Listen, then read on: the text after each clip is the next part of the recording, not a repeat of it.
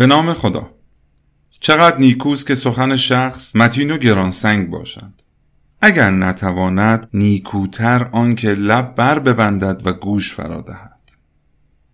برگرفته شده از کتاب سیاحت نامه فیساغورس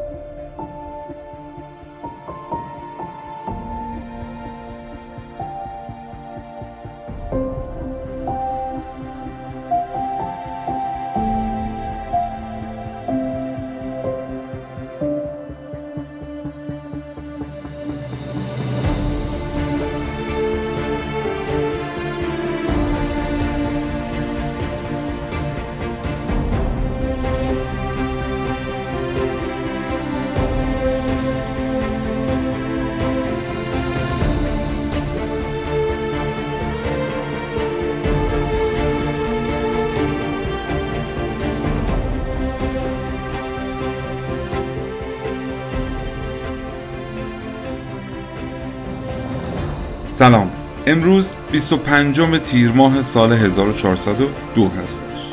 منم حامدم. با افتخار خوش آمدگوی شما عزیزان به 24 رومین قسمت پادکست تاریخ از بیخ تو ابتدای این قسمت نکته که یکی از دوستان بهم گوش زد کرده بود رو خواستم براتون بازگو کنم. ببینید اسم درست پدر و پسر بزرگ کوروش تو تلفظ کمبوجیه نبوده بلکه کبوجیه بوده. یعنی اون میم بعد از کاف وجود نداره. کبوجیه بدون میم کلمه هستش که داریوش تو کتیبه بیستون نوشته. ولی خب این غلط مصطلح سال هاست که رواج پیدا کرده و این اسم به خاطر سهولت به کمبوجیه تغییر پیدا کرده و این اشتباه تلفظ از سمت یونانیان هم به ایران اومده بود.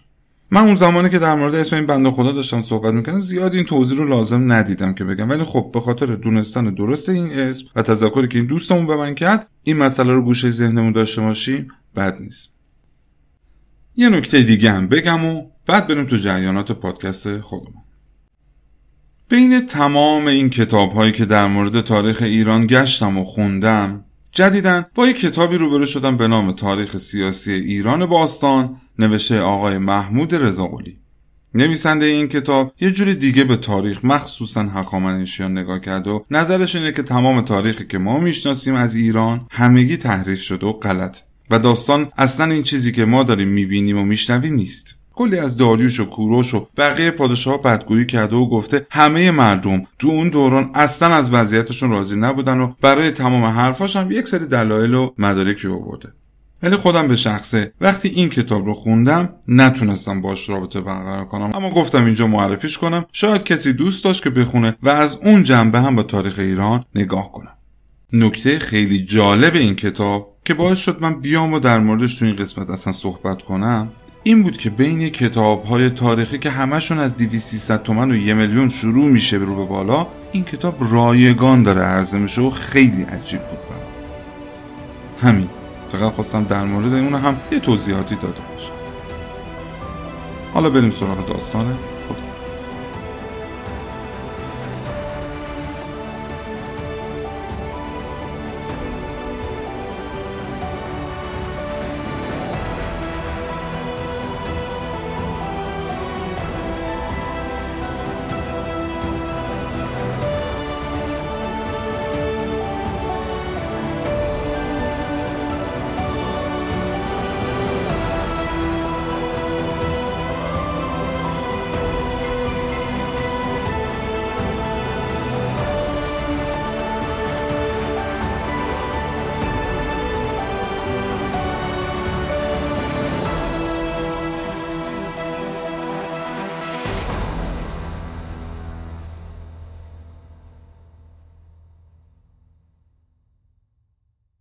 دو قسمت های قبلی دیدیم و فهمیدیم که داریوش تونست با کلی سختی و مصیبت پادشاهی امپراتوری ایران رو به دست بگیره.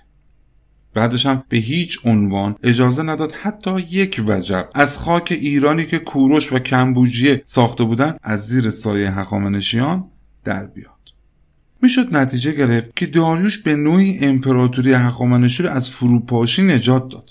واقعا معلوم نبود اگه کسی دیگه ای به جای داریوش بود و اون همه جنگ و مشکل سر راهی سبز می‌شد چی به سر هخامنشی ها میومد بعد زمان رو تو سال 518 قبل از میلاد متوقف کردیم و یک دور با هم کارها و خدماتی رو که داریوش تو کل این 36 سال دوران حکومتش انجام داده بود مرور کردیم و فهمیدیم به واسطه همین کارهاش با وجود اینکه برای به قدرت رسیدن از خشونت کم استفاده نکرده بود ولی بین پادشاه های مختلفی که ایران تو طول تاریخ به خودش دید. تو رده بالای جدول از نظر خدمات و مردم داری ایستاده بود و همیشه همه از اون به عنوان یک پادشاه خوب یاد کردن و خواهند کرد. یه شگردی که داریوش داشت برای جلب رضایت مردم این بود که با دین مردم ور نمی‌رفت. مصری ها فرونای خودشونو داشتن. تو بابل مردوک خدای اول بود. ایرانی ها اهورامزدا رو میپرستیدن و الی آخر. البته این مختص داریوش نبودا اون تو این موضوع پیرو کوروش بود و بعد از داریوش بقیه پادشاه هخامنشی هم همین روش رو ادامه دادن. به قولی میگن آدم عاقل به ترکیب برنده دست نمی‌زنه و تغییرش نمیده. در ضمن داریوش همین نظر رو به جز دین مردم روی سبک زندگیشون و خیلی موارد دیگه از این قبیل هم داشت. ولی همیشه دیدیم که مردم روی دین و مذهبشون حساسن و اینکه داریوش اونا رو مجبور نمی‌کرد که به دین اون رو بیارن یکی از شگردهاش شما فرض کنید داریوش میمد به مردم می‌گفت این خدایی که شما و نیاکانتون صدها سال داری میپرستین اشتباهه و حرفی که من می‌زنم درسته. همتون باید مثلا اهورامزدا رو بپرستین. خب چه مخالفت بزرگی برای خودش درست می‌کرد با این کار؟ ولی اون اومد گفت آقا هر کی رو دوست دارین بپرستین. هر جوری دلتون می‌خواد زندگی کنید ولی مالیاتتون رو سر وقت و به اندازه که گفتم پرداخت کنید که قبلا هم گفتم مقدار مالیات ها اندازه بود که به کسی اچاف نمی‌شد. در ضمن در مواقعی هم که لازم داریم برای سپاه سرباز بفرستید. کلا هم شلوغ نکنید. فکر استقلال و شورش و این چیزها رو از سرتون بیرون کنید که در غیر این صورت سر کارتون با شمشیر برنده و بیرحم داریوش خواهد بود. در عوض منم امنیت منطقه و شهرتون رو تضمین می‌کنم و تا زمانی که زیر سایه پرچم هخامنشیان باشید هیچ قدرتی جرأت حمله کردن به شما رو نخواهد داشت. برید با خیال راحت تو آرامش و رفاه زندگیتون رو بکنید. همچنین می‌تونید از تمام امکانات و امتیازهای یک دولت شهر با این قدرت و وسعت استفاده کنید. اینجوری بود که مردم ساتروپی های هخامنشی هم سرشون تو زندگی خودشون بوده با حکومت کاری نداشتن و مالیاتشون رو بیچون و چرا پرداخت می‌کردن و بقیه دستورات حکومتی رو هم پذیرفته بودن. الان امروز با وجود عصر ارتباطات و اینترنت و خبرگزاری های مختلف و اینجور چیزا تو بعضی از کشورها وقتی با مردم عادی در مورد سیاست و کشورداری و از این تیپ حرفا صحبت می‌کنیم می‌بینیم کلا از بیخ تعطیلن. هیچی در مورد سیاست نمی‌دونن. ولی مثلا تو کشور خودمون هر ایرانی برای خودش یک سیاست مداره همتون دیدین تو تاکسی ها خیابون صف نونوایی بقیه جاها بحثای صورت می‌گیره که تو هیچ شبکه های تلویزیونی نیستش. دلیل این چی می‌تونه باشه؟ بزنین یه مثال ساده تر بزنم. شما فرض کنید تیم ورزشی محبوبتون داره همیشه نتیجه خوب می‌گیره. قهرمانی میاره تو بازی های حساس برنده میشه و میره جلو. خب همه از کارکرد تیمشون راضیان تشویقشون می‌کنن و میگن دستتون درد نکنه. حالا اگه این وسط یه بارم باخت میگن فدای سرتون. دفعه بعد جبران می‌کنید. اما وقتی تیم محبوبت با اینکه می‌دونی پتانسیل خوب بودن رو داره ولی نتیجه نمی‌گیره مدام میبازه و اونجوری که تو دلت می‌خواد پیش نمیره ناخداگاه هر طرفداری وارد عمل میشه. یکی نظرش اینه که فلان بازیکن داره بد بازی می‌کنه و مقصر اونه. یکی میگه کادر فنی و مربی باید عوض بشه. یکی دیگه میگه اصلا کل مدیریت باشگاه باید تغییر کنه.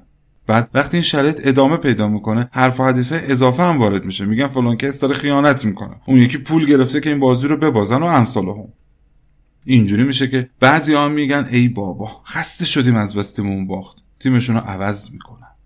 این طرفدارا به این راحتی ها جذب نشدن که حالا هم به همین راحتی از دست داده بشن.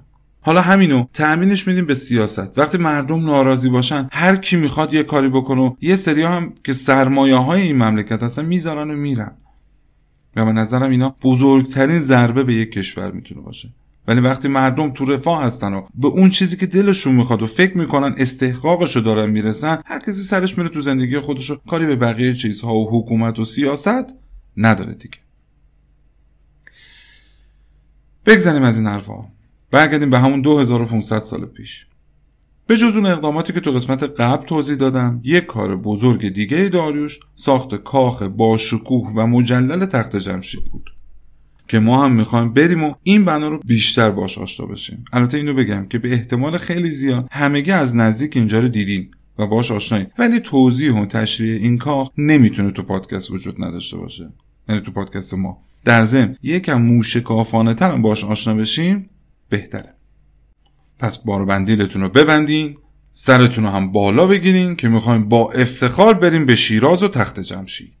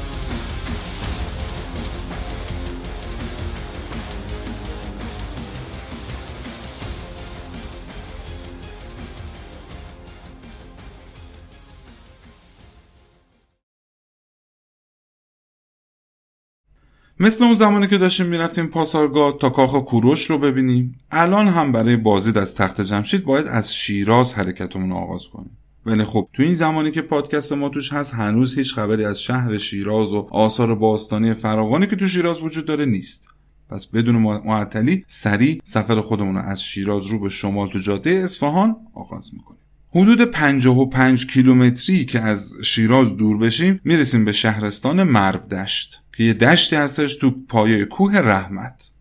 مرو تو زبان فارسی به معنی چمن هستش که به صورت مرق هم استفاده می شده مثل همون مرغزار که منظور چمنزار بوده. و معنی مرو دشت هم میشه دشت خرم.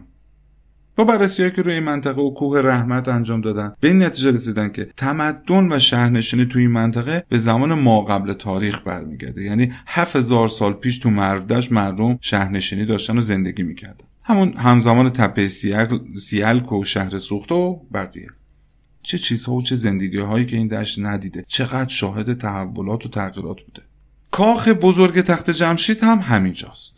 از اون فاصله های دور قبل از اینکه به خود کاخ برسیم باقی مونده تمام ستون ها و عظمت این کاخ قابل تشخیصه. اسم اصلی این کاخ و بنا و این شهر پارسکرته بوده به معنی سرزمین پارسا که این مردم اون کاخ رو بهش می‌گفتن کاخ پارسه. یونانیان هم به اون پرسپولیس و به صورت آمیانه پرسپولیس می‌گفتن. احتمالا می‌دونید که پلیس تو زبان یونانی به معنی شهر هستش و پرسپولیس میشه شهر پارسیان. مثل آکروپولیس که بنای خیلی معروف تو یونان به معنی شهر مرتفع یا بلند شهر. در مورد این اسم پرسپولیس که یونانیان به کاخ پارسه داده بودن یه نکته ریزی وجود داره. تو بعضی از متون ادبی و باستانی یونانی اسم این کاخ به صورت پرسپتولیس اومده. یه بار دیگه پرسپتولیس. جالبه بدونه که این کار یونانی ها اصلا بدون قرض نبود و پرسپتولیس با پرسپولیس متفاوته. این اسم پرسپتولیس لقب آتنا الهه یونان بود. حالا آتنا کیه؟ اون الهه خرد و جنگ تو اسطوره های یونانی بوده که این لقب هم معنی ویران کننده شهرها رو داشته. البته یونانی آتنا رو محافظ شهر آتن می‌دونن که حتی اسم این شهر رو هم از همین الهه گرفتن. ولی معتقد بودن که یکی از خصوصی... خصوصیات این الهه اینه که در برابر دشمنهای یونانیان قضیه فرق می‌کنه اون در حالی که محافظ آتن هستش برای دشمنان یونان ویران کننده است. این تغییر اسم پارسه تو اشعار یونانی رو یک کنایه و بازی با کلمات در مورد شهر پارسیان می‌دونن. که مثلا خواستن ایرانیا رو ویران کننده و مثلا یه چنین چیزی تشریح کنن. حالا گفتم این وسط اینم بدونیم بدک نیست. خلاصه ایرانی ها با یونانی ها سالها درگیر بودن و جنگ داشتن و از اینجور شیطنت ها به وفور دیده میشه. کاخ پارسه تو دوره های ساسانی به کاخ صد ستون معروف شد و بعد از اسلام هم به نام چهل منار میشناختنش و اونو به حضرت سلیمان نسبت می‌دادن. اینو هم لازمه بدونید که بعضی از آثار تاریخی تو ایران به حضرت سلیمان و نسبت داده شده. مثل همون مقبره کوروش که می‌گفتن اینجا مقبره مادر سلیمانه. ولی یه چیز کلی بگم که برای همیشه داشته باشیمش. حضرت سلیمان هیچ وقت به ایران نیومده و هیچ بنایی که واقعا به ایشون مربوط باشه ما تو ایران نداریم. قبلا هم گفتم چون این سازه ها و بناها انقدر با عظمت و با ابهت بوده کسی نمی‌تونسته باور کنه این ساخت دست بشره. و بعد از اسلام که با حضرت سلیمان آشنا شدن و معتقد بودن که حضرت سلیمان روی اجنه تسلط داشته این سازه ها رو به ایشون نسبت دادن. خب حالا این اسم تخت جمشید از کجا اومده؟ تو دوره های بعد از هخامنشیان قبلا هم گفته بودم. دیگه یواش یواش کلا این سلسله فراموش میشه. احتمالا به خاطر حمله اسکندر و بعدش هم حمله اعراب بوده که این اتفاق افتاده و جوری ایران و فرهنگ ایرانی رو از بین بردن که دیگه هیچ اثری از هخامنشیان به جا نموند. خط و زبون اونا هم دیگه تو دوره های بعدی نامنوس شده بود. به همین خاطر این آثار باقی مونده از سلسله هخامنشیان رو هم نمی‌تونستن بفهمن که چی بوده و مربوط به کیا بوده. چون نوشته و کتیبه های کمی هم که باقی مونده بود قابل ترجمه کردن نبوده. یکی از مهمترین اثرهای تاریخی که در دسترس ایرانی ها بود و بهش استناد می‌کردن شاهنامه فردوسی بود. مردم هم این کاخ رو به جمشید که یکی از پادشاه های پیشدادی شاهنامه هستش نسبت داده بودن.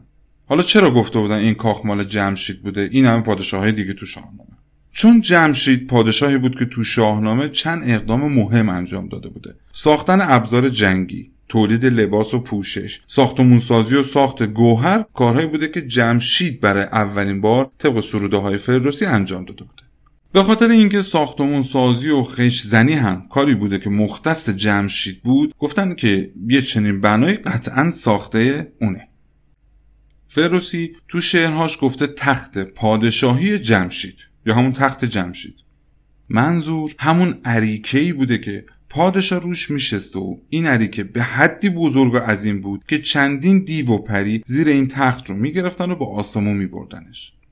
وقتی که مردم از کنار بناهای عظیم و باب و ابهت پارسه رد می شدن و تصویر داریوش شد که روی تخت پادشاهی نشسته و چندین نفر داشتن اون تخت رو حمل می‌کردن و می‌دیدن گفتن اینها دیگه این همون جمشیده که فروسی تو شاهنامه گفته رو تختش نشسته. اینا هم دیو و پری هستن که دارن تخت رو به آسمون می‌برن. خلاصه اینجوری میشه که این بنا به اشتباه به عنوان تخت جمشید شناخته شده و تا همین امروز هم این اسم پابرجا باقی مونده.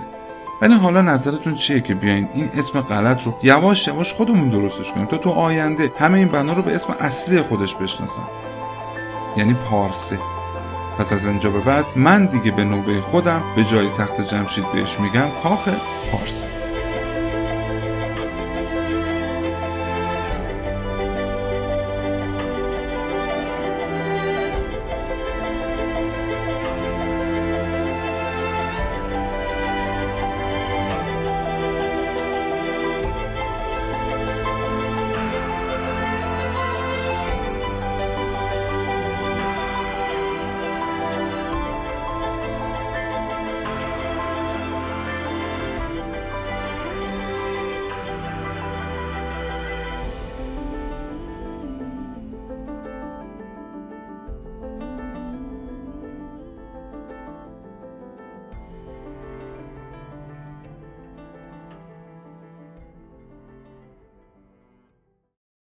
داریوش تو سال 518 قبل از میلاد بعد از اینکه پنج سال پر از کوشش و زحمت و پشت سر گذاشته بود و احساس می‌کنه که دیگه خطر جدی تاج و تخت و امپراتوری هخامنشی رو تهدید نمی‌کنه دستور ساخت کاخ پارسه رو صادر می‌کنه. تو پرانتز اینو هم بگم که این کاخ بعدها به دست خشایارشاه پسر داریوش و اردشیر یکم نوه داریوش کاملتر میشه و یک سری بناهایی بهش اضافه میشه که در زمان خودش مفصل میگم اگه یادمون باشه کوروش بعد از اینکه حکومت رو به دست گرفت و آستیاک رو شکست داد هگمتانه رو که دیاکوی مادی دولتش اونجا بنا گذاشته بود و کاخش رو توی ساخته بود به عنوان پایتخت خودش قرار داد. ولی وقتی به لیدیه سفر کرد و کاخها و بناهای مجلل سارد رو دید یکی از اون بناها معبد آرتمیس بود که تو قسمت قبل هم گفتم. یکی از عجایب هفتگانه بوده و به عنوان زیباترین بنای ساخته شده به دست بشر معروفه. وقتی کوروش این کاخهای سارد رو دید دستور داد که تو پارس هم یک کاخ در حد شعن خودش براش بسازن که خیلی هم از نیروها و معمارهای لیدیایی استفاده کرده بود. و اینجوری شد که کاخ پاسارگاد یا به قول اون زمان ارکدریش رو ساخت. ولی کوروش بعد از ساخت پاسارگاد حکمتانه و کاخ اونجا رو کنار نذاشت. از هر دوتا کاخ با هم استفاده می‌کرد که کمبوجی هم طبق روال پدرش مرکز دوران حکومت کوتاه خودش رو همین دوتا پایتخت قرار داده بود. داریوش هم تا قبل از اینکه کاخ پارسه رو بسازه همون کاخ شهر حکمتانه که مخصوص پادشاه های مادی بود رو به عنوان مقر اصلی خودش قرار داده بود. اون فقط یه بار برای تاجگذاری و بعدش هم یکی دو دفعه برای سرکوب کردن شورش ها به پارس و کاخ پاسارگاد رفته بود.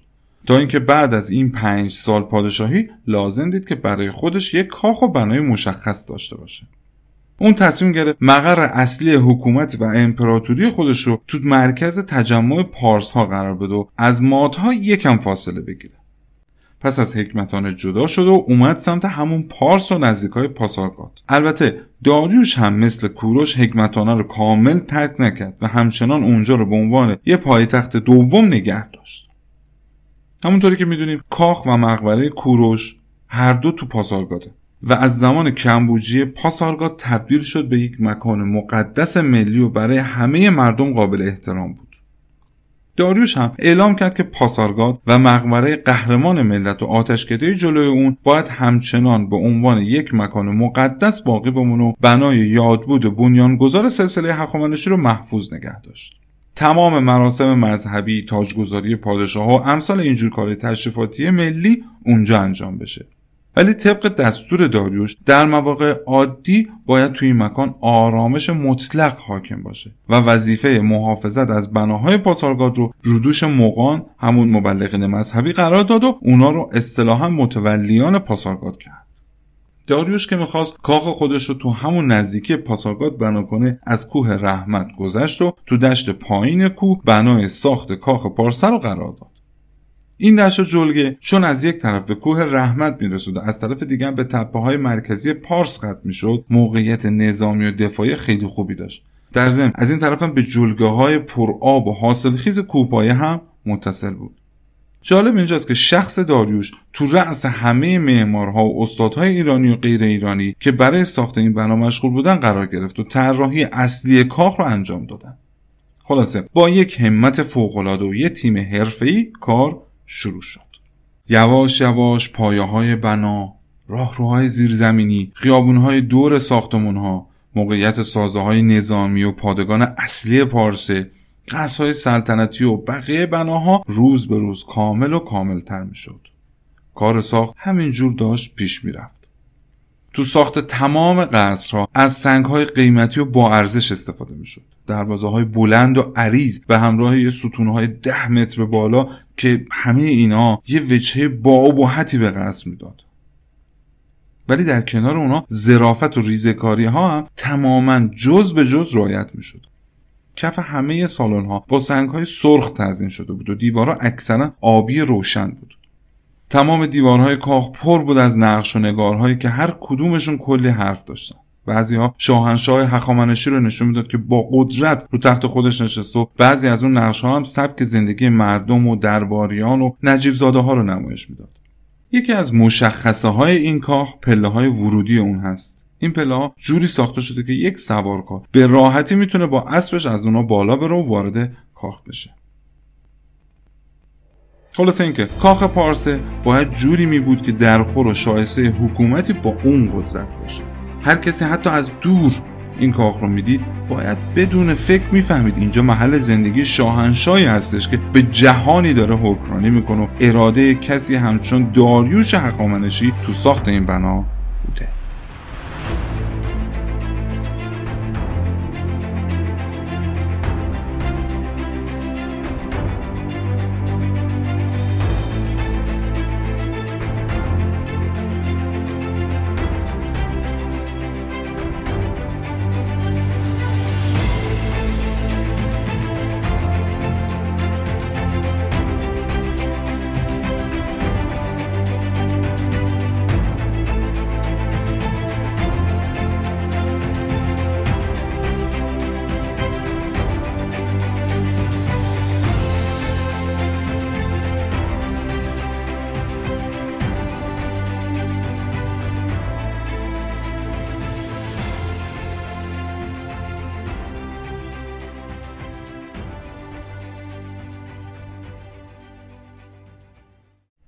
کلا اکثر دولت ها و حکومت هایی که تو خاور میانه بعد از آشوریان تشکیل شده بود خیلی از اونها الگو برداری می‌کردن.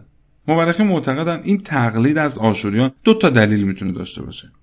یکی اینکه خب آشوریان دولتی بودن که سالها موفق بودن و وسعت امپراتوریشون تا قبل از هخامنشیان تکرار نشده بود. دوم هم این که احتمال داره دولت های بعدی همچنان از جانب آشوریان احساس خطر می‌کردن و با این کار نشون می‌دادن که آقا ما دنبال روی خط شما هستیم و یهو کار دستمون ندین دادش. هخامنشیان هم خیلی جاها از آشوریان تقلید کرده بودن. شما مثلا تصویر خود داریوش رو وقتی می‌بینید همه جا خیلی شبیه به تصاویری هستش که از شاهان آشوریان به جا مونده. مخصوصا آشوربانیپا که یکی از برجسته ترین پادشاهان آشوریان بود. تازه تمام تصویرهای اهورامزدا که تو هر کتیبه دیده میشه که امروز ما به عنوان علامت فروهر میشناسیمش کاملا با تصویر آشور خدای اول آشوریان شباهت داره. تو پیج اینستاگرام پادکست هم این تصاویر رو برای اینکه متوجه شباهتشون بشین کنار هم میذارمشون. اما تفاوت بزرگ هخامنشیان با آشوریان تو سبک حکومتشون بوده. مخصوصا نحوه برخورد با مستعمره ها یا مناطقی که بعدا به امپراتوری اضافه شد. آشوریان خیلی بیرحمانه و خشن با شهرها و کشورهایی که تصرف می‌کردن برخورد می‌کردن. اونا مردم بیچاره که دولتشون از آشوریان شکست خورده بود رو کلا همه رو نابود می‌کردن. شهرها رو با آتیش میکشیدن مردها رو میکشتن زنها رو به بردگی میبردن معبدها رو کلا نابود می‌کردن. یه وضعیت درست می‌کردن که اون شهر یا اون مملکت شکست خورده به معنای واقعی با خاک یکسان می‌شد. آشوریان تو بهترین حالت اگه خیلی می‌خواستن لطف کنن و به مردم مناطق شکست خورده سخت نگیرن هرچی مرد بوده رو تبعید می‌کردن. یه منطقه دیگه. و از یه جای دیگه یه سری دیگر رو میفرستادن اینجا. یا مثلا به مردم یه مالیات هایی میبستن و به زور ازشون می‌گرفتن که مردم بیچاره به خاک سیاه میشستن. در نتیجه با این کارها باعث می‌شدن حکومتشون با پابرجا بمونه و قدرت از دستشون خارج نمی‌شد نکته جالب اینجاست که این کارها رو آشوریان با افتخار انجام می‌دادن. اونا تو کتیبه هاشون یا تو در و دیوار کاخاشون این اقدامای خودشون رو با سربلندی و غرور تشریح می‌کردن. تو تمام آثار بجامونده از کاخهای آشوریان پر از این ثبت جنگ و خونریزی و خشونت.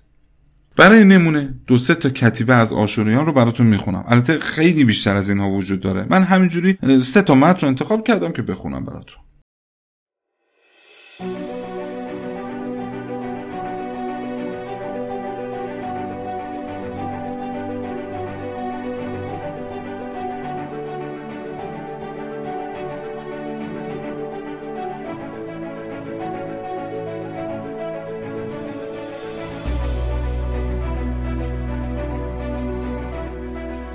به فرمان آشور و ایشتار خدایان بزرگ و حامیان من به فرمان آشور و ایشتار خدایان بزرگ و حامیان من 600 نفر از لشکر دشمن را بدون ملاحظه سر بریدم و سه هزار نفر از اسیران آنان را زنده زنده در آتش سوزاندم. حاکم شهر را به دست خودم زنده پوست کندم و پوستش را به دیوار شهر آویختم. بسیاری را در آتش کباب کردم و دست و گوش و بینی های زیادی را بریدم. هزاران چشم از کاسه و هزاران زبان از دهان بیرون کشیدم و سرهای بریده را از درختان شهر آویختم. کتیبه آشور نصیر پال دوم در سال 883 قبل از میلاد یعنی حدود 360 سال قبل از داروین حالا بریم سراغ کتیبه سناخریب مربوط به حمله آشوریان به بابل تو حدود 170 سال قبل از داریوش. وقتی که شهر بابل را تصرف کردم تمام مردم شهر را به اسارت بردم و تبعیدشان کردم. خانه هایشان را چنان ویران کردم که به تلی از خاک تبدیل شد. همه شهر را به نحوی آتش زدم که روزهای بسیار دود آن به آسمان می‌رفت.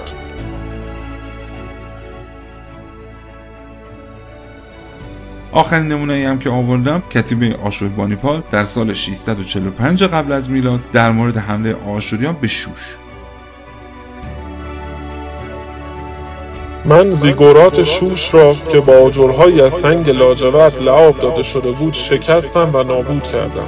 من در فاصله یک ماه و 25 روز سرزمین شوش را تبدیل به یک ویرانه و صحرای لمگزرک کردم. ندای انسانی و فریادهای شادی به دست من از آنجا رخت بربست. خاک آنجا را به توبره کشیدم و به ماران و اغربها اجازه دادم شهر را اشغال کنند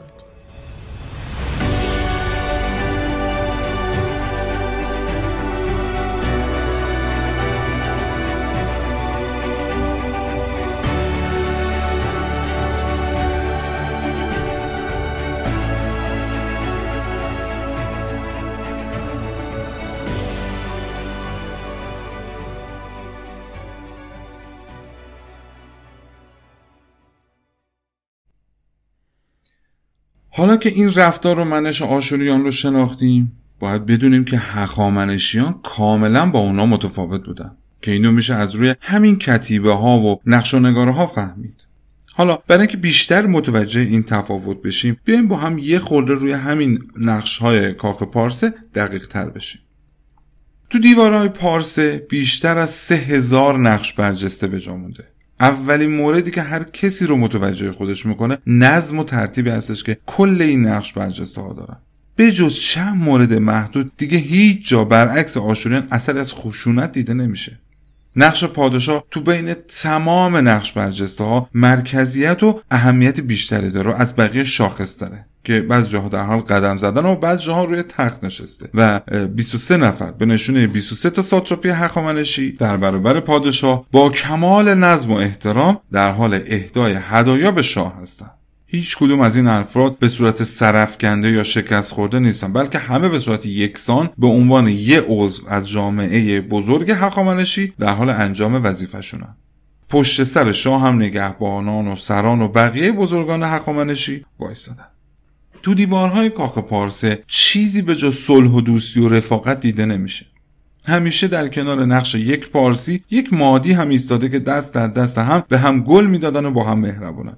البته به جز افراد مادی و پارسی نقش برجسته مردم بقیه ملل هم هستش. مثلا ایلامی ها فینیقیهی ها ارمنی ها بابلی ها مصری ها و بقیه ساتوپیا که باستانشناسا از روی مدل لباس ها مدل ریش و سر و صورت آدم ها و نوع هدیه هایی که برای پادشاه آوردن تشخیص دادن که هر فرد مربوط به کدوم ساتراپیه مثلا مادها اکثرا سنه دستی هدیه می‌دادن یا ایلامی ها شیر ماده و طوله هاشو تقدیم می‌کردن. بابلی ها گاو کوهاندار و پارچه های زینتی به همراه داشتن. مصری ها هم پارچه های نفیس و مروارید می آوردن و بقیه هم هر کدوم به نوعی. در مورد همون نظم قرار گرفتن افراد تو نقش برجسته ها هم که گفتم ترتیب افراد کاملا رعایت شده که به واسطه اهمیت و دوری و نزدیکی یک ساتراپی افراد نماینده اونجا در برابر شاه به صف وایسادن ولی بجز این ترتیب قرار گرفتن نماینده ها هیچ وقت نمی‌بینید که یکی از اونها مثلا سوار اسبه یا یه جوری بخوان برتری یه قوم رو نسبت به قوم های دیگه نشون بدن. همه یکسان و مساوی هستن. هیچ کس هم مساوی تر از بقیه هم نیست. حتی پارسی ها هم که در نظر هخامنشی ارج قرب بیشتری داشتن و تو تمام نقش برجسته مثل بقیه اقوام نمایش داده شدن. یه چیز جالبی که تو نقش ها هست وجود یک فرد آشنا به کاخ تو بین مهمون ها و بقیه مردم هستش که همیشه یا مادی یا پارسی یا ایلامی بوده که راهنمای ملل می‌گفتن بهش. کلا بین شخصیت های نقش برجسته پارسه یه سری نشونه های هم وجود داره. شاه و شاهنشاه که مشخص و کاملا از بقیه متمایزه. حالا اونایی که عصا دستشونه یعنی کسایی که از رده های عالی و بالا رتبه دربار هستن مثل وزرا و کسایی که بعد از شاه تو دومین پله هخامنشی سمت دارن. اون افرادی که کلاه شیاردار بلند دارن یعنی یک مقام ارتشی هستن و جز افسران رده بالای سپاه هخامنشی. کلاه بلند ساده و بدون شیار نشونه نجیب زاده ها و افراد مهم دربار هستش که از اونایی که اصاب دست دارن یک لول پایین ترن کلاه کوتاه هم مختص کارمندهای دربار و خدمتگزارا هستش به جز این نشونه ها که گفتم و مختص فقط افراد بوده و طبقه اونا رو نشون می‌داده یک سری نمادهای هم تو پارسه وجود داره که به صورت تیتوار و خیلی خلاصه اون نمادهای مهمتر و پرکاربردتر رو توضیحشون میدم اولیش نماد گاوه. تو دوره های باستان گاو به معنی ماه بوده. همون ماهی که تو آسمونه روز و ماه نه کره ماه. تو صور فلکی هم گاو رو به اسم سور می‌شناسن که در نتیجه خیلی جاها گاو نشونه شبه. تو پارسه از گاو به عنوان نماد پایداری یاد شده که اکثرا هم به همین خاطر تو ستونها و سرستونها نقش گاو استفاده شده. نماد بعدی نماد شیره. شیر تو چند مورد مختلف تو بناهای پارسه استفاده شده. به جز اونجاهایی که به عنوان هدیه ایلامی ها بوده که قبلا بهش اشاره کردم چون همیشه شیر نشونه قدرت و از قدیم الایام پادشاه ها به این حیوان علاقه داشتن سنگنگارش هم خیلی جاها ساختن. شیر رو تو صور فلکی به نام اسد میشناسنش و علامت خورشیده و مثل گاو که یادآور شب بود شیر نشونه روزه. خیلی جاهای مهم پارسه سنگنگاره شیر گاو شکن دیده میشه که شیر در حال جنگ با گاو هستش و از پشت کمر گاو رو گاز گرفته که علامت پیروزی شیره. و ما میگن این سنگنگاره نشونه تموم شدن شب و تاریکی و طلوع خورشید و روشنایی می‌تونه باشه. یه جورایی مثل دیوچو بیرون رود فرشته در چون تو روزهای اواخر اسفند دمدمای صبح صورت فلکی گاو غروب می‌کنه و اسد تو آسمون نمایان میشه اینو نشونه نوروز می‌دونن و این پیروزی شیر به گاو رو به فال نیک می‌گیرن. یه جای دیگه تو پارسه از شیر باز استفاده شده اونو در حال جنگ با پادشاه نمایش داده که این تنها موردیه که تو نقش و نگاره های پارسه از خشونت استفاده شده. اینجا شیر رو نشونه دشمن تلقی کردن و فرق این شیر با اون شیرهای قبلی اینه که این شیر شاخ داره و نماد اهریمنه شاه رو هم یک فرد با قدرت و شیرکش نشون داده. از قدیم که تا همین الان هم هنوز بابه هر وقت می‌خوام بگن یه نفر خیلی خفنه خیلی با قدرته میگن طرف می‌تونه حریف شیر بشه یا فلانی شیرمرده و امثال اینا. منظور این سنگ نگاره هم این بوده که شاهنشاه ایران نه تنها خیلی با قدرت و شجاعه که می‌تونه حریف شیر بشه بلکه محافظ همه مردم در برابر پلیدی اهریمن و دشمنان هستش. نماد بعدی که تو خیلی از جاهای پارسه دیده میشه گل نیلوفر آبی هستش. سردر ورودی مقبره کوروش هم با این گل تزئین شده بود. این گل نشونه صلح و دوستیه که تو خیلی کشورهای دیگه هم همین معنی رو میده و تو آثار باقی مونده از اونا هم نیلوفر آبی استفاده شده. مثل یونان، مصر، حتی چین و کشورهای دیگه. تو سنگ نگاره های پارسه تو دست پادشاه همه جا یک قنچه از این گل ترسیم شده و نشونه اینه که شاهنشاه حقامنشی طرفدار صلح و دنبال آرامشه. نمای روبروی این گل دوازده تا گلبرگ داره به نشونه دوازده ماه از سال. این گل رو به اسم لوتوس و لال مردابی هم می‌شناسن. یکی از دلایلی که خیلی به نیلوفر آبی اهمیت دادن اینه که اون تو مرداب ها رشد می‌کنه و میگن همین به وجود اومدن چنین گل زیبایی وسط آبهای مرداب می‌تونه نماد نجابت رشد معنوی و کمال باشه. یعنی نشونه اینه که محیط بد زندگی نمی‌تونه تو ماهیت خوبی و پاکی انسان تأثیر بذاره. تو اساتیر ایرانی هم گل نیلوفر آبی رو به ایزدبانی ناهید یا همون آناهیتا که محافظ و هدایت کننده همه آبهای جهان هستش نسبت می‌دادن. یکی دیگه از نمادهای پارس عقاب هستش که تو پرچم و درفش حقامنشیان هم این پرنده نمایش داده شده و میشه اونو نشونه حقامنشیان دونست.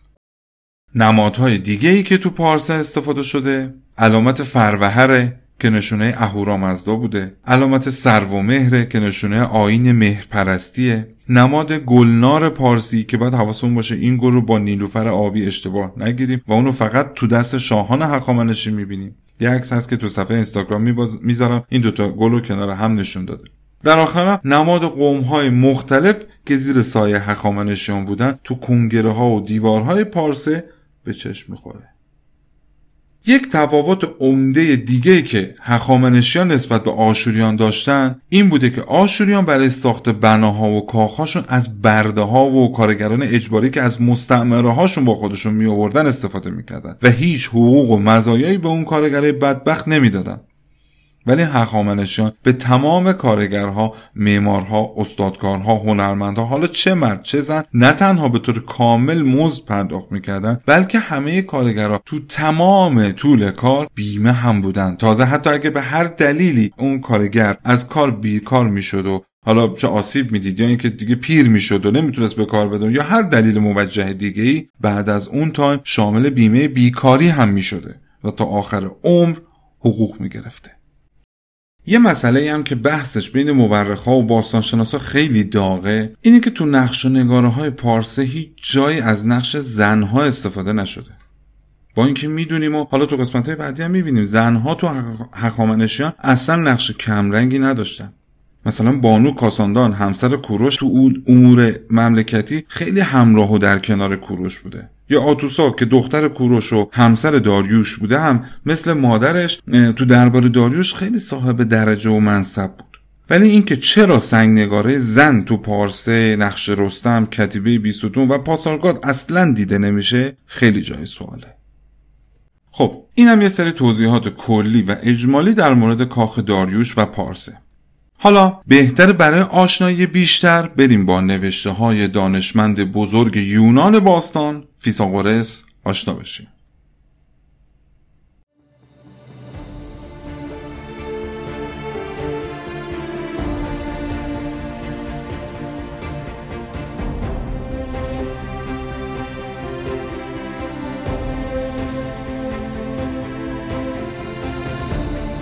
فیساغورس رو که حتما همگی تا حدودی می‌شناسیم. اون قضیه فیساغورس تو هندسه مدرسه رو همه یادمون ایشون یه کتابی داره به نام سیاحتنامه فیساغورس که تو این کتاب در مورد مناطق مختلفی که تو سفرش رفته و بازدید کرده صحبت اون چند فصل از کتابش رو اختصاص داده به ایران باستان که شهر شوش داریوش اول و کاخ پارسه رو طبق مشاهداتش توضیح داده. البته باید یه پرانتز اینجا باز کنم. این کتاب نوشته خود فیساغورس نیست. بلکه نویسنده اون یه فرد فرانسوی بوده که اسمی از اونم اصلا نیومده. تو توضیحات اول کتاب فقط یه جایی خیلی کوچیک به این مسئله اشاره کرده. ولی اون آقای فرانسوی که این کتاب رو تعریف کرده از خودش ننوشته. ایشون اومده گزارش ها و مشاهدات فیساغورس رو به صورت یک کتاب جمع و منتشر کرده به نام سیاحتنامه فیساغورس چون راوی این کتاب خود فیساغورس هست تمام کتاب هم جوری هستش که فیساغورس داره داستان رو برای ما تعریف می‌کنه من هم امانت داری می‌کنم و طبق روال کتاب جریان رو تعریف می‌کنم. حالا اینجا گفتم بهتر قبل از اینکه بریم و این کتاب رو بررسی کنیم یکم با خود فیساغورس بیشتر آشنا بشیم.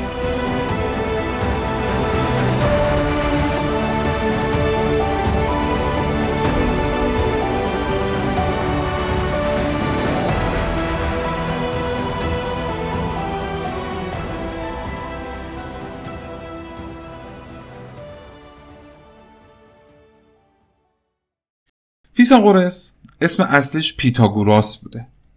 وقتی وارد زبان عربی شده تبدیل شده به فیساغورس ایشون فیلسوف، ریاضیدان، حکیم و سیاستمدار یونانی بود. در سال 570 قبل از میلاد تو جزیره ساموس یونان متولد شد. البته در مورد تاریخ و تولدش اختلاف نظرهایی هم هست. در سال 495 قبل از میلاد هم تو شهر کروتون ایتالیا تو سن 75 سالگی درگذشت. یعنی سال 517 قبل از میلاد که داریوش ساخت کاخ پارسه را آغاز کرد فیساغورس حدوداً 53 ساله بود. فیساغورس تو دوران بچگی با پدرش سفر می‌کنه به فینیقیه. اونجا تحصیل رو آغاز می‌کنه بعد هم به مصر میره و تو مصر ادامه تحصیل میده. و همونجا دیگه تبدیل میشه به یک دانشمند بزرگ و معروف. وقتی کمبوجیه مصر رو تصرف می‌کنه چون از نظر سطح علم و دانش تو اون زمان مصر جز رده های بالا بوده کمبوجیه هم دستور میده برای رشد علم و صنعت تو ایران یک سری از استادها و دانشمندای مصری رو به بابل منتقل کنن که میگن خیلی هم با عزت و احترام این کار انجام شد. اصلا زور و تبعید و بردهکشی و از این حرفها نبوده.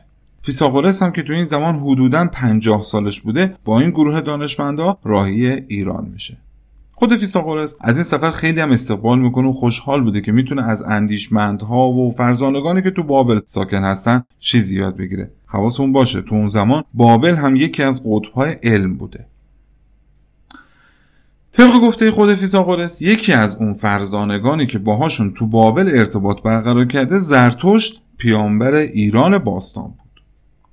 یه توضیح بدم. قبلا هم گفتم در مورد زمان و محل تولد و زندگی زرتوش اختلاف نظر خیلی زیاده. اصلا معلوم نیست کدومش درسته. بعد این اختلاف نظر یه سال دو سال یا پنج سال نیست که بگیم حالا خیلی مهم نبوده. بعضی جاها اومده که زرتوش 260 سال قبل از اسکندر مقدونی زندگی می‌کرده که میشه همین حدود کوروش کبیر و همین سالایی که ما توش هستیم. یه جای دیگه اومده زمان زندگی زرتوش 5000 سال قبل از داریوش بوده. یه باز توی یه سری متون دیگه اومده زرتوش مال هزار سال قبل از میلاد مسیح بوده یعنی حدود 500 سال قبل از داریوش یا در مورد زادگاهش میگن یا تو شمال غربی ایران زرتشت به دنیا آمده یا جنوب شرقی ایران یا سمت ری. ببینید چقدر اختلافات زیاده. به همین خاطر من خیلی خواستم در مورد زرتشت یه قسمتی منتشر کنم ولی دیدم شدنی نیست. حالا اینجا هم البته به استنباط خودم درست فیثاغورس گفته زرتشت. ولی ممکنه منظور شخص خود زرتشت نبوده. شاید اونم یکی از مبلغین مذهبی اون روزگار بوده. مثلا یکی از موقعهای رد بالا بوده. یا شاید هم, هم همون نظریه که زرتشت پیامبر هم دوره داریوش و کوروش بوده درست باشه. این فردی که همراه فیثاغورس هست همون زرتشت اصلیه. در هر صورت این چیزی که فیثاغورس تعریف کرده و گفته که با زرتشت آشنا شده و همراه هم بودن و من هم دارم حرفاشو بازگو می‌کنم. تو اون دور زمان فیثاغورس رو به عنوان بزرگترین حکیم مصر میشناختن و انقدر اعتبار داشت که وقتی داریوش به حکومت می‌رسه اون رو به همراه خودش به شهرهای مختلف میبرده. همین سفرهای فیثاغورس همراه داریوش باعث شد تا بخش ایران سیاحت نامه خودش رو بنویسه و تکمیل کنه.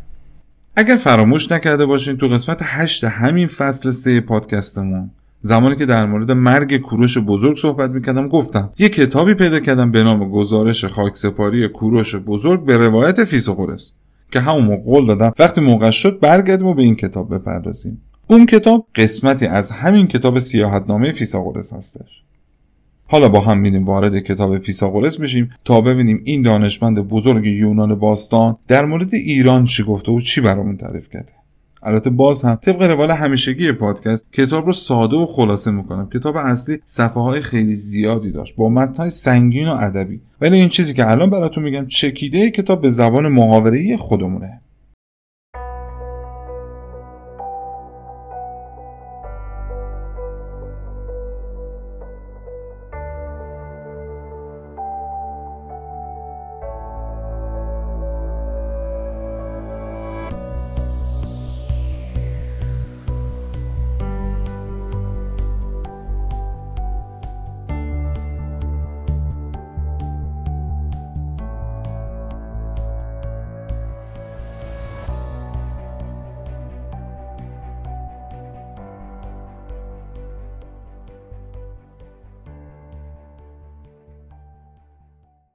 فیساغورس اینطور میگه. زمانی که من در بابل بودم با زرتشت بزرگ آشنا شدم. مردم بابل کاملا به دو دسته تقسیم شده بودن. یه گروه انقدر ثروتمند و تو رفاه بودن که داشتن رو به تباهی می‌رفتن و یه گروه هم از زور تنگ دستی و فقر به خاری افتاده بودن. این دو دستگی باعث میشه مردم بابل دیگه روی خوشبختی رو نبینن. اجتماع این دوتا با هم آخرین درجه بدنامی بشر رو به وجود میاره. و چون منم اصلا طاقت دیدن چنین چیزهایی رو ندارم به زرتوش پیشنهاد دادم. هر اونچه که باید از بابل می‌دیدیم و دیدیم. دیگه بسته و باید از اینجا بریم. بعد از کمی بحث با زرتوش که تصمیم داشت مردم بابل رو به راه راست هدایت کنه بالاخره اونو متقاعد کردم بابل رو ترک کنیم. کلی با هم همفکری کردیم که به چه شهری سفر کنیم. زرتوش گفت زمانی که کمبوجیه پادشاه ایران بود چند باری منو به شوش دعوت کرد. ولی من نمی‌تونستم زیاد تو شوش بمونم و مجبور بودم مدام به بابل برگردم. چون در زمان غیبت کمبوجیه اونجا تو تیررس دشمنی مقها و موبدان حسود بودم. ولی الان که داریوش پادشاه جدید و با قدرت به سر کار اومده فکر می‌کنم باید خودمو به دربارش برسونم تا بتونم آین زرتشتی رو تو اصول حکومتی برپا کنم. منم با زرتوش موافقت کردم تا هم شهر شوش رو ببینم هم با شهریار جدید ملاقات کنم. پس اینجوری شد که من به همراه زرتوش راهی خوزستان و شوش شدیم. تو جاده ها نشونه هایی که با سنگ علامت گذاری شده بود رو می‌دیدم. بین هر نشونه سنگی تا علامت بعدی 5500 زرع فاصله بود. این فاصله مسافتی بود که هر فرد در مدت زمان یک ساعت با پای پیاده طی کرد و به آن پرسنگ می‌گفتند. ایرانی ها حد املاک و دارایی های هر فرد رو با همین علامت ها و سنگ ها مشخص می‌کردن الان می‌بینید دیگه فیساغورس داره لالوی داستان چه سر اطلاعات هم بهمون میده.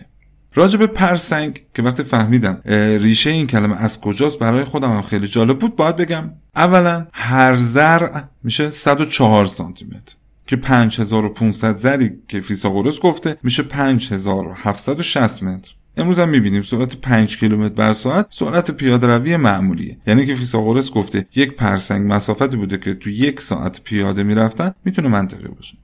بعدها تغییراتی تو این واحد پرسنگ به وجود اومد. اول اینکه بعد از ورود اسلام و اعراب به ایران چون اونا نه پی داشتن و نه گه این کلمه به فرسنگ و فرسخ تبدیل شد. اندازه اون هم تغییر کرد و فرسخ شرعی باب شد که یکم کوچیکتر بود حدود 5300 خورده ای متر. فرسخ شرعی هم برای تعیین حد ترخص شهرها استفاده میشه که این حد چهار فرسخ هستش که از اون حد خارج بشیم مسافر محسوب میشیم و نماز شکسته میشه و این داستان.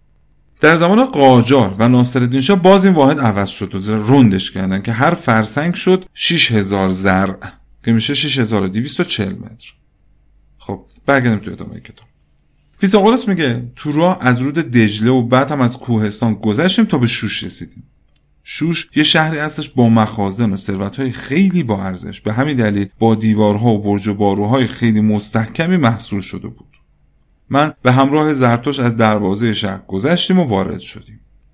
داریوش شهریار جدید دستور بازسازی شهر و ساختن کاخها و کوشکهای جدید رو داده بود. شهر در حال رشد کردن شکوفایی بود. ما مستقیم به خدمت پادشاه رفتیم و زرتوش منو اینجوری به شاه معرفی کرد و گفت شهریارا یک تن از محبوسین شاه کمبوجیه را به حضور آوردم کمبوجیه شاه پیش از شما وی را به ملاطفت پذیره شد و با احترام با او رفتار می‌کرد. این بیگانه را شعون و القابی است درخور عطوفت و نوازش شما. حکیم روشن رأی مصر از مردم ساموس بوده که برای اندوختن فروغهای صافی دانش و بینش مقان به دربار ایران شتافته. داریوش به من دست داد و گفت بسیار خوب که در بهترین زمان به اینجا آمدید. اون حسابی به ما خوش آمد گفت و از همون پذیرایی کرد و دستور داد یکی از سرکرده های دربارش شهر شوش رو به ما نشون بده و معرفی کنه. بعد از سیاحت و گشت و گذار در شهر ما از داریوش پادشاه ایران زمین اجازه گرفتیم که من و زرتوش هم به همراه اونا به پارس بریم و در مراسم تاجگذاریشون شرکت کنیم. به دستور شاه از بین اسبهای استبل یک اسب تربیت شده رو برای من مقرر کردن به نام فارس.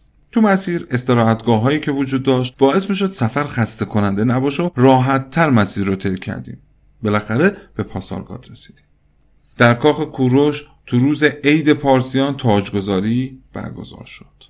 اول مراسم دست جمعی شکگذاری و پرستش خدا را انجام دادن. بین ایرانی ها معمول نبود که معبد و محراب بسازن. اونا به خداهای آدمی صورت معتقد نبودن. مادها، پارسها، موقها همه در فضای باز خدا رو میپرستیدن. یه فضای بدون سقف و دیوار که روشنای روز و نور و خورشید از هر طرفی وارد اون می‌شد. فقط پاک بودن یک محل براشون کافی بود که اونجا رو محل ستایش خدا بدونن. بعد از تموم شدن شوکگذاری داریوش پیاده و با وقار با لباس و جامعه کوروش کبیر وارد شد. دنبالش هم موقان سران دربار مرزبانها محافظهای شاه و نزدیکهای اون می اومدن طبق رسومات داریوش اول چند دونه انجیر رو در شیر ترش خیس کرد و خورد. بعد به همراه موبدان به سمت حرم مقدس رفت. شاه برای که پیشونی بند مخصوص رو از دست رئیس روحانیون بگیره زانو زد. اون نواری بود از پشم نرم و لطیف که با رنگ سرخ هم تزین شده بود. بعد پنج نفر از بزرگان معبد یک سربند و دستاری که مخروط شکل بود و پر بود از طلا و جواهرات رو به سر داریوش گذاشتن و خیلی زیبا و مجلل بود. تمام مراحل این مراسم با فریادهای شادمانی و شادباش مردم همراه بود که همگی برای شاه سلامتی و عمر طولانی می‌خواستند و دعا می‌کردن که شهریار جدید عادل و مهربون باشه. بعد از همه اینا شاه و اطرافیان و بزرگان دربار رو به وسیله چندی موکب به کاخ بردن. یه توضیح بدم. از پاسارگاد که مقبره و کاخ کوروش اونجا بود که مراسم تاجگذاری رو انجام داده بودن تا مرودش که توش کاخ داریوش رو بنا کرده بودن حدودا 100 کیلومتر فاصله هستش. که داریوش رو تو این مسیر به وسیله حالا اسب و کالسکو و از این چیزها به کاخ خودش بردن. فیساغورس هم تو کتاب خودش از اینجا به بعد شروع می‌کنه به تشریح کردن پارسه. پارسه روی یک سطح مایل که فضای بزرگی رو اشغال کرده بود ساخته شده بود. قبل از اینکه به شهر برسیم اولین چیزی که به چشم می‌خورد شکوه و جلال شهر بود. از هزار قدم مونده به شهر نگهبانهای مسلح به پیشوازمون اومدن. وقتی وارد شهر شدیم فهمیدم که اینجا به زودی تبدیل خواهد شد به زیباترین شهر عالم. بعد از انجام مراسم ورود شاه به شهر تو میدون اصلی و شوکگذاری ها به سمت قصر حرکت کردیم. این بنا در پای کوه رحمت ساخته شده بود. برای وارد شدن به کاخ یک راپله دو طرفه بزرگ وجود داشت که بالا رفتن از اون خیلی ساده و آسون بود. وقتی بالا رفتن از پله ها تموم میشه به دو مجسمه حیوانی عظیم و جسه بالدار می‌رسیم که سمبل پاسبان های کاخ هستش. یه توضیح بدم دوباره. این مجسمه که سر انسان داره با بدن گاو و بالهای عقاب نشونه قدرت و پایداری بوده. تو خیلی از فرهنگ این مجسمه دیده میشه که اونو نشونه خدای محافظ می‌دونستن و همیشه تو سردر شهرها یا ورودی کاخها ازش استفاده می‌کردن خیلی با ابهت و بزرگ هم ساخته می‌شده تو آثار باقی مونده از ایرانی ها، هندی ها، آشوریان، یونانی ها، مصری ها همه اینا نمونه های از اون دیده میشه. تو فارسی باستان به اون گوپت می‌گفتن یا آشوریان بهش لاماسو می‌گفتن. ابوالهول مصر هم دقیقا همین کار بود و نقش رو تو کاخهای مصری داره. خب بریم سراغ داستان فیساغورس. اون میگه بعد از عبور از دروازه کاخ به یک رواقی که چهل ستون سفید داره می‌رسیم. سر ستون ها همه نقش برجسته حیوان دارن که شیر و گاو و عقاب رو در حالتهای مختلف نشون میده. تو دیوارهای کاخ نقش های مختلف از مبارزه انسان با حیوان لشکرکشی های افتخارآمیز قربانی هایی که برای خدایان انجام می‌دادن و باج ها و پیشکش هایی که تقدیم شاه می شده همه را به وضوح می‌شد دید. مراسم و طرز لباس پوشیدن هایی که تو نقش برجسته ها تصویر سازی شده بود همگی با دقت کامل بدون نادیده گرفتن کوچکترین ریزکاری ها توسط سنگ تراش های ماهر حجاری شده. حتی صورت روحانیون رو هم کاملا دقیق ترسیم کرده بودن. اینا چیزایی که فیساغورس داره میگه ها. بین موبدان ایرانی مرسوم بود که لب پایینی و چونه خودشون رو تو پارچه از کتون میپیچیدن تا نفسهای اونا آتیش و بقیه اشیاء مقدس رو آلوده نکنه. این نشونه رو هم می‌شد تو تمام تصاویر روحانیون دید. سرای سلطنت شاه مثل معبد برای همه مورد تعظیم و احترام بود. همه درها و دروازه های کاخ شبانه روز به وسیله یک سری افراد مورد اطمینان که چشم و گوش های شاه نامیده می شدن محافظت می شد. این افراد به جز وظیفه محافظت از کاخ معمور بودند که در شهر هم بگردن و پادشاه را از اونچه که در مملکت میگذره مطلع کنند. در اطراف کاخ یه سری برج های ساخته شده بود که روی اونها یک نگهبان ایستاده بود به همراه یک شعله از آتش که خاموش نشدنی بود. اون نگهبانهای بالای برج وظیفه داشتن که اخبار داخل و خارج کاخ رو به وسیله های معین شده به هم مخابره کنن و اینجوری امنیت همه حدود کاخ مورد بررسی قرار می گرفت. یه توضیح دیگه بدم در زمان خشایار شاه پسر داریوش این برج ها رو تو جاده های بین شهرهای مهم هم ساختن که به وسیله همون آتیش روی برج ها و علامت هایی که به هم می‌دادن اخبار رو خیلی سریع از یه شهر به شهر دیگه میرسوندن به همین وسیله یک خبر رو تو کمتر از یک روز از پارسه به سارد میرسوندن. این در حالی بود که همونجوری که تو قسمت قبل گفتم این مسافت رو هر فرد می‌تونست تو 90 روز طی کنه. در سریع ترین حالت به وسیله چاپارها این مسیر تو 15 روز طی می‌شد. ببینید با این کار چه پیشرفتی تونستن بکنه ادامه کتاب. دیوارهای منزل شخصی شاه با طلا و آج آراسته شده بود که خیلی مجلل و دیدنی بود. هم تختی که شاه در روز داوری بر اون تکیه می‌زد و هم اونی که در موقع استراحت از اون استفاده می‌کرد همه از طلای ناب ساخته شده بود. دولت دو تا خزانه داشت. یکی که خزانه اصلی بود و از منبع مالیات ها پر می‌شد و تمام مخارج حکومت از اونجا تأمین می‌شد. و اون یکی خزانه هم دو تا صندوق بود که در کنار تخت پادشاه قرار داشت. یکی در کنار دست شاه و اون یکی هم در کنار پای شاه بود. توی صندوق بالایی یک سری کیسه های چرمی بود که یه مقدار معینی سکه طلا تو اونها قرار داشت و تو صندوق پایینی هم سکه های نقره پر شده بود. پادشاه برای مخارج روزمره دولت و حکومت به صلاح دید خود اجازه داشت که از این صندوق ها خرج کنه و اختیار دارشون بود. در ضمن این گنجینه ها هرگز خالی نمی‌شد. دور قصر باغهای باصفایی بود که به وسیله چرخاب های بزرگ آبیاری می‌شد. در یکی از این باغها کشزاری وجود داشت که شاه موظف بود ساعتی از روز رو بیل برداره و تو اونجا کشاورزی کنه. این رسمی بود که کوروش بنا کرده بود و یادآور این بود که شاه هم یک انسان و در نیازهای بشریت با عموم مردم یکسانه. مراسم تاجگذاری و بازدید کاخ که تموم شد نوبت رسید به تقدیم هدایا. از هر ساتراپی و استان نماینده های با پیشکش ها و هدیه های بیشمار و بسیار با ارزش به خدمت رسیدند. داریوش هم همه را از روی کرسی پادشاهی بسیار شاهانه پذیرفت. بعد سکه از طلا که به دستور شاه برای یادگاری روز تاجگذاری ضرب شده بود بین مدعوین تقسیم شد. منم تونستم یکی از اونها رو به دست بیارم. یک طرف سکه نقش کمانداری حک شده بود که به رسم ایرانی ها برای تیراندازی زانو زده بود. اون یکی روی سکه هم نوشته شده بود منم داریوش پسر ویشتاز که به وسیله اسب خیش پادشاه ایران شدم.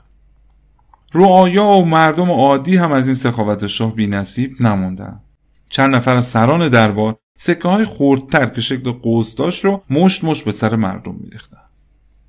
عاقبت کار زیافت شام بود. ایرانی ها این ولیمه رو تیکتا می‌گفتن.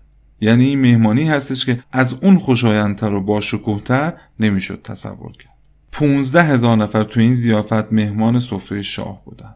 بعد از همه مراسم داریوش از من و چند نفر دیگه دعوت کرد که به طرف دیگه کاخ بریم پادشاه به ما گفت این کاخی که دیدین چیزی بود که برای زمان زنده بودنم ساختم اما تصمیم دارم برای زمان بعد از مرگم هم بنایی بسازم محل دفنم رو پشت کاخم داخل سنگ یک پارچه می سازم. دستور دادم تا روی ورودی اون نقش خودم رو در حالی که در برابر اهورامزدا ایستادم حجاری کنم. دست چپم به کمان تکیه داده شده و با دست راستم بخور مقدس رو در آتیش میریزم. بعد داریوش جوری که همه مخصوصا کاهنها و موقها متوجه بشن خطاب به زرتوش گفت برای احترام به آین تو که من هم به اون اعتقاد دارم می‌خوام نقش منو در لباس کاهنی موقان که از این به بعد تو رو رئیس اونها قرار میدم ترسیم کنم جسد من رو در صندوقی از جنس سنگ مرمر قرار خواهند داد و در جایی که مقرر می‌کنم دفن خواهد شد. در آخر هم داریوش شاه فرمود همه در جریان باشید که تشییع کننده های جنازه شهریار بزرگ کوروش کبیر تو راه هستند و جنازه ایشون رو دارن به پاسارگاد میارن تا در کنار قصرش دفن بشه.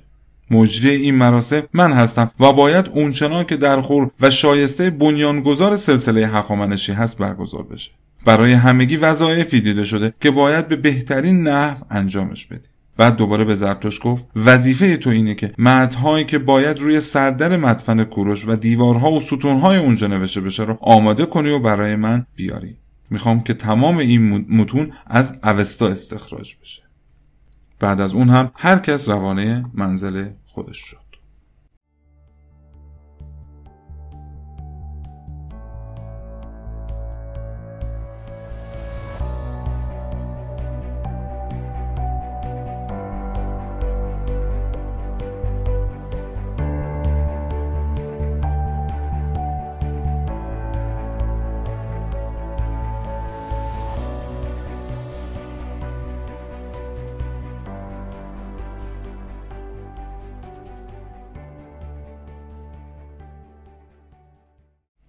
چند روزی تا رسیدن پیکر کوروش وقت داشتم. تو همین زمان از فرصت استفاده کردم و باز هم به تماشای پاسارگاد و پرسپولیس رفتم. اگر بناهای بزرگ مصری رو ندیده بودم مطمئنا از دیدن اینها و بزرگی این سازه ها خیلی تعجب می‌کردم. اما نقش و نگاره های پارسه و پاسارگاد از معادل های مصری خیلی واضحتر و دقیقتر و هنرمندانه تر حجاری شده بود. دیدن کاخهای پرسپولیس با پیهای استوار از سنگ مرمر در کنار یک شهر آباد محصول شده بین دو تا کوه و دشت سبز و خرمی که از رودخونه های بزرگ سیراب می‌شد و یک طبیعت بکر و چشنواز اونو تزئین کرده بود هر بیننده ای رو شگفت زده می‌کرد. مردم این شهر که یونانی ها و مصری ها اونا رو به ملکه شرق میشناختند به جز فرمان روایانشون برای کس دیگه بزرگی و احترام نمی‌خواستند حضور شاه برای اونا از فروغ خورشید هم گرامی تر بود. روز موعود فرا رسید. پیک هایی که به کلاه و سربند خودشون پر نصب کرده بودن اومدن و خبر دادن که تشییع کننده های پیکر کوروش تا 6 ساعت دیگه وارد شهر خواهند شد. اونا از همدان پیکر رو تا پارس آورده بودن. قرار شده بود قبل از اینکه به پاسارگاد و کاخ کوروش برن تو پرسپولیس کمی توقف کنن. وقتی خبر نزدیک شدن کوروش رسید همه درباریان که جلوی اونها داریوش بود با اسب به پیشواز تشییع کننده ها رفتن. تو این مراسم باشکوه من هم همراه اونا رفتم.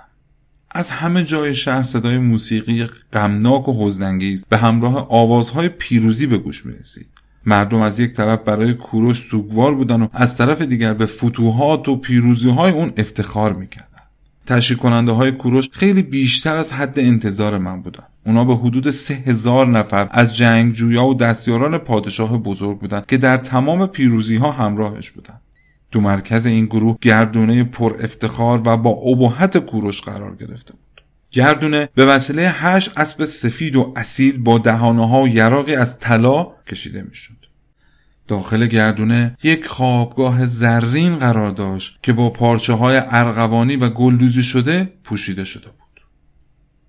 اطراف اون هم با کمربندها و شمشیرها و سپرها و زیورالات مختلف تزیین شده بود تاج جواهر کوروش که روی تابوت گذاشته شده بود از نظر درخشندگی داشت با خورشید مبارزه می‌کرد یک سپه سالار کار کشته و سال خورده ای سوار بر یک عرابه که چرخهای اون به داس و خنجر مسلح شده بود. پرچم و بیرق کوروش رو به دست داشت و با جمعیت حرکت می‌کرد. یک پارچه کتان بزرگ هم به وسیله اون عرابه هم می‌شد که روی اون آخرین فرمایشات کوروش نوشته شده بود. وقتی کاروان ماتم به دروازه شهر رسید داریوش فرمان توقف داد. از اسب پیاده شد در گردونه تابوت را بوسید و شروع کرد به خوندن متن آخرین حرفهای کوروش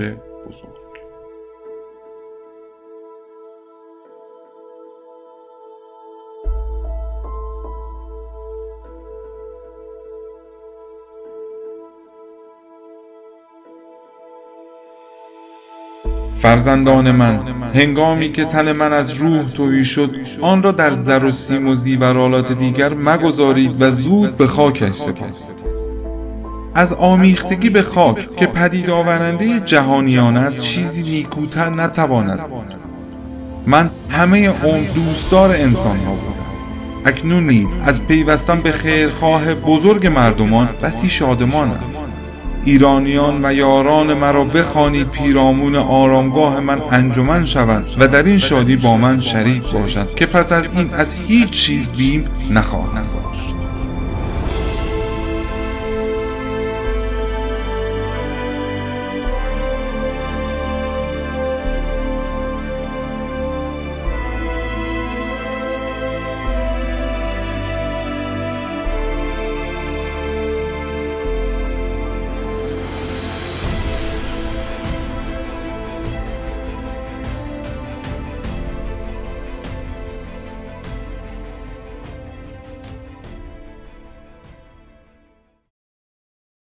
بعدش هم داریوش خطاب به پادشاه متوفا جوری که همه بشنون گفت شهریارا ما فرمان تو را محترم می شماریم سالهاست که کالبد پاک تو بیجا و جلال در اکباتان در آغوش خاک خفته بود. فروتنی و بردباری تو را همین بس روز حق شناسی فرا رسیده. ایران و همه عالم وامدار توست. هنرهای جنگی و فضایل ذاتی تو پاداشی در خور مقام و مرتبت خیش نیافته. اجازت فرمای دومین جانشین تو بنایی سترگ و پایدار به نام تو برافرازد تا ناموران و بزرگان روزگار آینده آنجا گرد آیند. تعالیم تو را بیاموزند و تعظیمات خود را بر تو عرضه دارند. یه توضیح بدم. البته قبلا هم گفته بودم. زمانی که کوروش تو جنگ با ماساگت ها کشته میشه کمبوجی هم تو سپاه ایران بوده که موفق میشه به کمک باقی مونده سپاه جنازه کوروش رو از ملک تموریس پس بگیره و به اکباتان بیاره. ولی چون هنوز مقبره برای کوروش درست نکرده بودن اونو تو همون اکباتان دفن می‌کنن تا کار مقبره تموم بشه. از اونجایی که خود کمبوجی هم خیلی بعد از پدرش عمر نکرد کار نیمه تموم موند و اونو داریوش تموم کرد. و الان هم دارن پیکر کوروش بزرگ رو از اکباتان میارن به پاسارگاد تا تو پاسارگاد تو مقبره خودش دفن بشه. برگردیم تو کتاب. بعد از سه روز که جسد شاه در پارسه موندش و مورد احترام همه قرار گرفت در زمان طلوع آفتاب روز سوم که ایرانی ها هر روز مراسم مذهبی خودشون رو تو اون زمان انجام میدن پیکر رو به پاسارگاد انتقال دادن. تو پاسارگاد به یک بنای مربعی که دیوارهای زخیم سنگی و سقف سنگین آجری داشت رسیدیم. اون سازه توسط کمبوجیه به عنوان آرامگاه پدرش ساخته شده بود. تابوت شهریار پاس رو با احترام تمام داخل مقبره گذاشتن. وقتی تدفین تموم شد چیزی که خیلی برای من جالب و مورد توجه بود عکس افراد سال خورده هخامنشیان بود. اونایی که قبلا به شهریار خودشون نزدیک بودن و با هم تو میادین مختلف جنگ همرکاب بودن. اونا تو تمام مراسم اشک از چشماشون سرازیر می‌شد و دست از گریه بر نمی داشتن. وقتی هم تابوت رو تو مزار گذاشتن و در قبل بسته شد مات و مبهوت به مقبره کوروش خیره مونده بودن و نمی‌تونستن از اونجا دل بکنن. تا اینکه به فرمان داریوش مجبور شدن محل رو ترک کنن. داریوش وظیفه تولیت و مراقبت از مقبره کوروش رو به موقع داد و دستور داد تو حیات حرم برای اونها محل مناسب درست بشه و این شغلی بود که برای همیشه به اونا داده شد. در آخر هم به فرمان داریوش قرار شد متنی رو روی سنگ مرمر مقبره حکاکی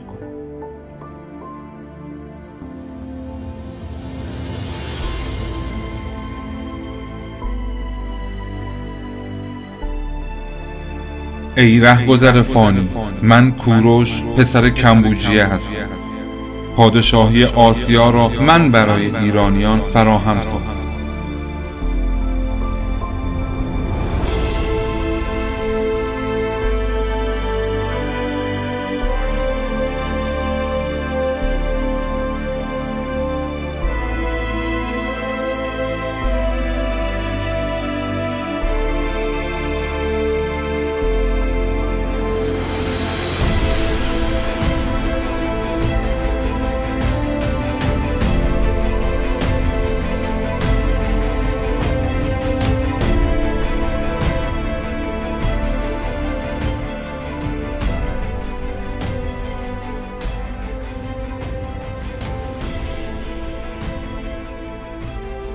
خب دیگه وقت اونم برای این قسمت تموم شد.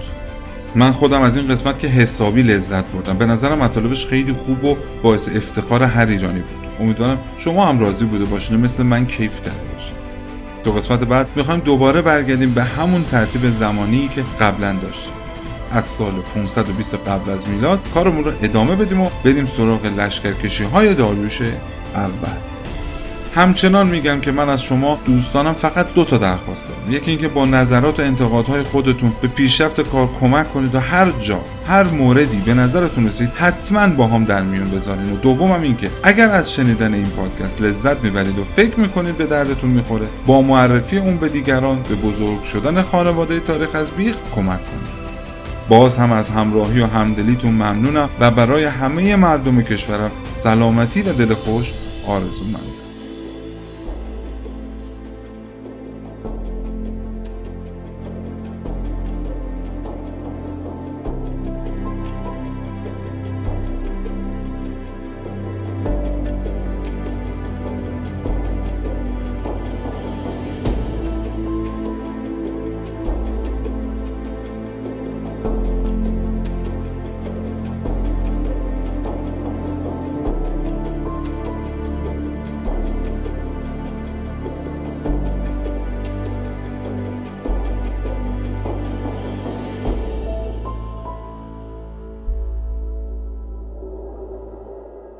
پادکست تاریخ